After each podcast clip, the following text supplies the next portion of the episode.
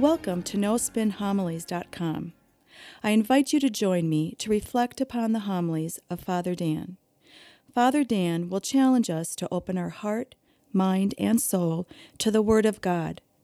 Father Dan will draw upon sacred scripture along with art, literature, and the lives of the saints to help us grow in our love and knowledge of the scripture. In doing so, we can become the living Word of God in this world. Now it is my pleasure to present to you No Spin Homilies.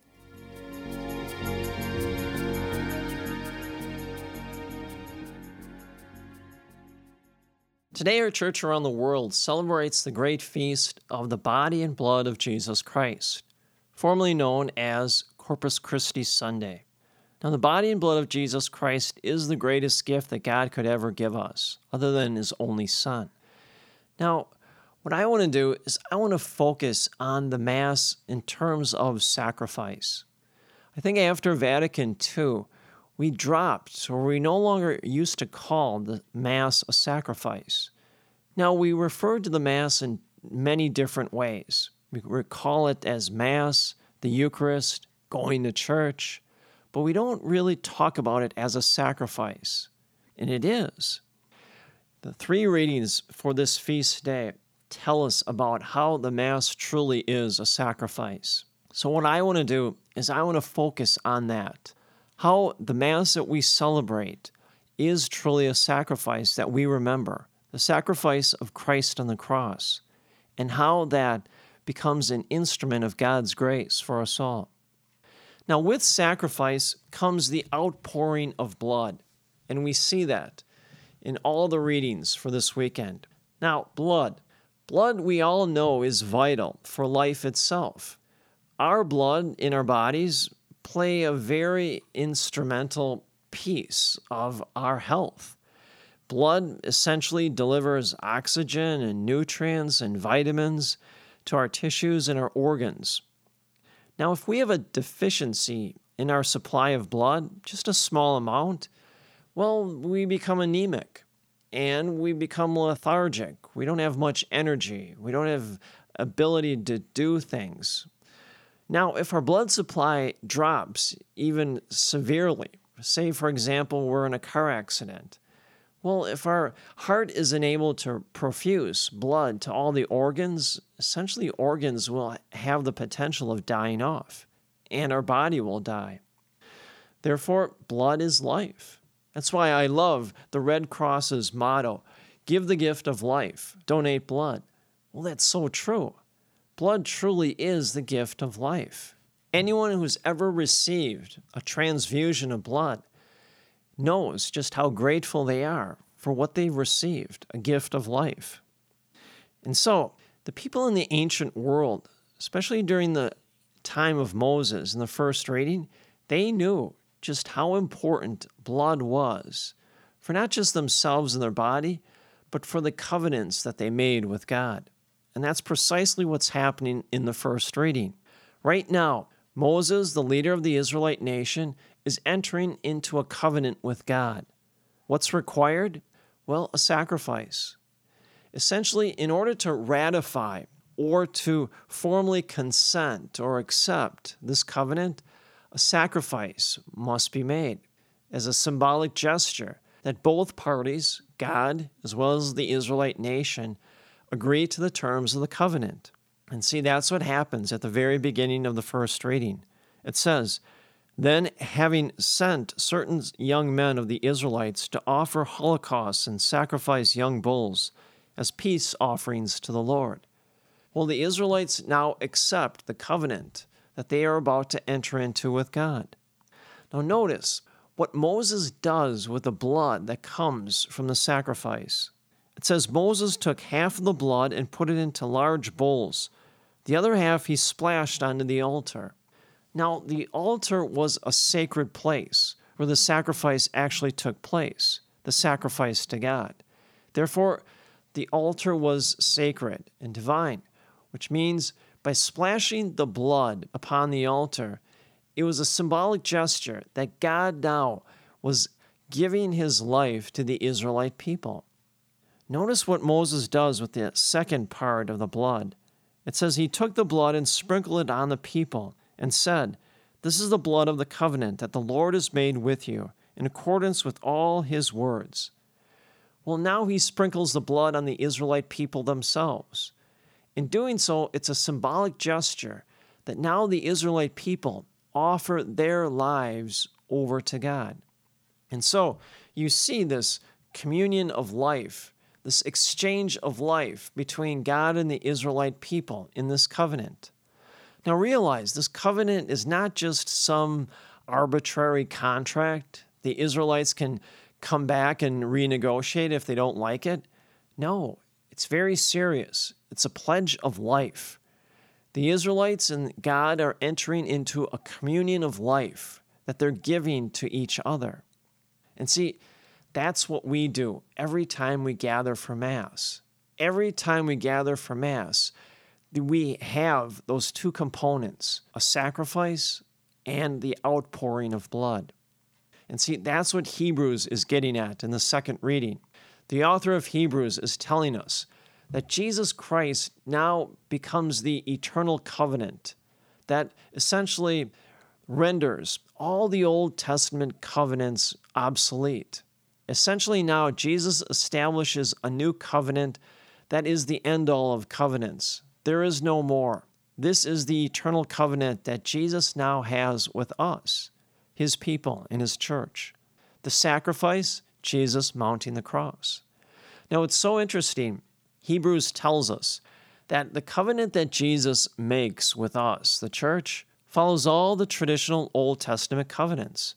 There is a sacrifice and there is an outpouring of blood. Notice what it says in the second reading. When Christ came as high priest of the good things that have come to be, passing through the greater and more perfect tabernacle, he entered once for all into the sanctuary, not with the blood of goats and calves, but with his own blood, thus obtaining eternal redemption for us all. Essentially, what happens is Jesus enters into a covenant with us. But before that covenant be carried out, before that sacrifice is made, it has to be ratified, accepted. We have to give consent to it. When does that happen? The time of the Last Supper.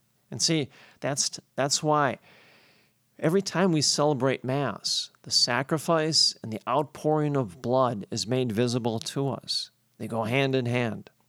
At the time of the Last Supper, Jesus gathers with his apostles. Now, Jesus intentionally, intentionally makes or has or establishes the Last Supper right before his sacrifice on the cross. Why?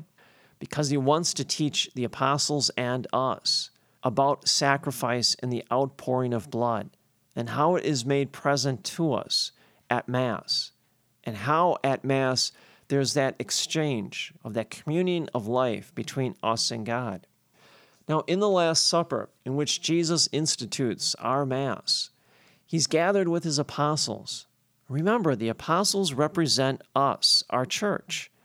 Therefore, the apostles, you could say, ratify or accept the covenant of Jesus Christ by eating his flesh and drinking his blood. And that's what attested to in the gospel passage for this weekend.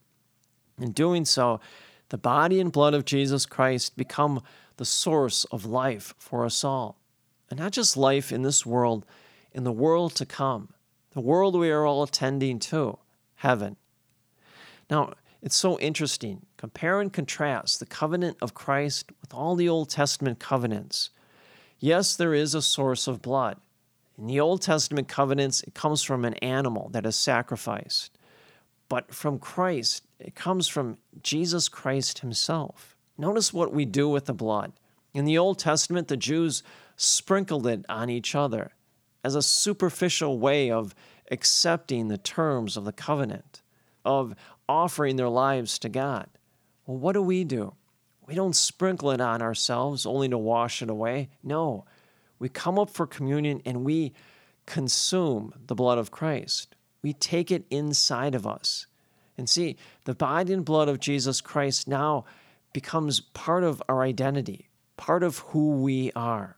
Therefore, the covenant that we have with Jesus, the lives that we offer to Christ, become part of our makeup, part of who we are.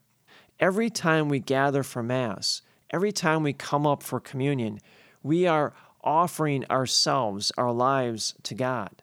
Just like Jesus offered life to us as he mounted the cross, and that was eternal life. And see, that's why every time we gather for Mass, it's an act of receiving life, of giving life. It's a communion of life that we enter into with God. Every time we gather, we pledge our lives to God, and we remember the great sacrifice of Christ on the cross, in which He pledged for all of eternity eternal life for all of us and His life for us. And see, that's what makes Mass so special. That's why we have to come to Mass every week. Christmas and Easter just doesn't cut it. Coming to Mass when we feel like it isn't good enough. This is the reason why the church stresses that we must come to Mass every week. It's because of that communion of life that is exchanged between us and God. Every time we come to Mass and come to communion, we remember the sacrifice of Jesus Christ, the life that He offered for us, and in doing so, we come up and we repledge our lives to God. And in doing so, you see that communion of life exchanged. Now, notice also during Mass, especially during the words of consecration, you see sacrificial words. At the time of the consecration, the words that Jesus spoke at the time of the Last Supper, the priest holds up the host and he says, Take this and eat it, for this is my body given unto you. Then he takes the chalice and he says, Take this, the cup of my blood, that'll be shed for you. Well, given over to you, shed for you, those are all words of sacrifice. If you are a first century Jew and you hear those words, immediately you know those words. You know those words are spoken in the temple by the priest right before he's about to sacrifice the animal to God. And see, those are sacrificial words. And those sacrificial words transform the bread and the wine into the body and blood of Jesus Christ. Notice also, too, one last thing the physical characteristics in our churches, the sacrifice. You know, when we have the consecration, we have that on the altar, the same altar that the priests of the Old Testament used to sacrifice the animals. And so the altar is always used as a means of sacrifice. In our case, as Catholics, as a means in which we transform the bread and the wine into the body and blood of Jesus Christ. More to it, what the priest wears. The priest wears a long chasuble, one seamless garment. That's exactly what the priests wore in the temple right before they were about to sacrifice the animals to God to reestablish the covenant with the Lord. We continue that same tradition. See, that's why the Mass truly is a sacrifice. We truly, we come to Mass and we remember the great sacrifice that Jesus made for us. When he mounted the cross, he offered his life for us. But more importantly, he offers eternal life for us if we eat his body and drink his blood. And therefore, every time we come up for communion, we repledge our lives to God. We recognize that the body and blood of Jesus Christ is the source of life. That's why we take it in. We don't sprinkle it on ourselves in a superficial way. We take it in, it becomes part of who we are.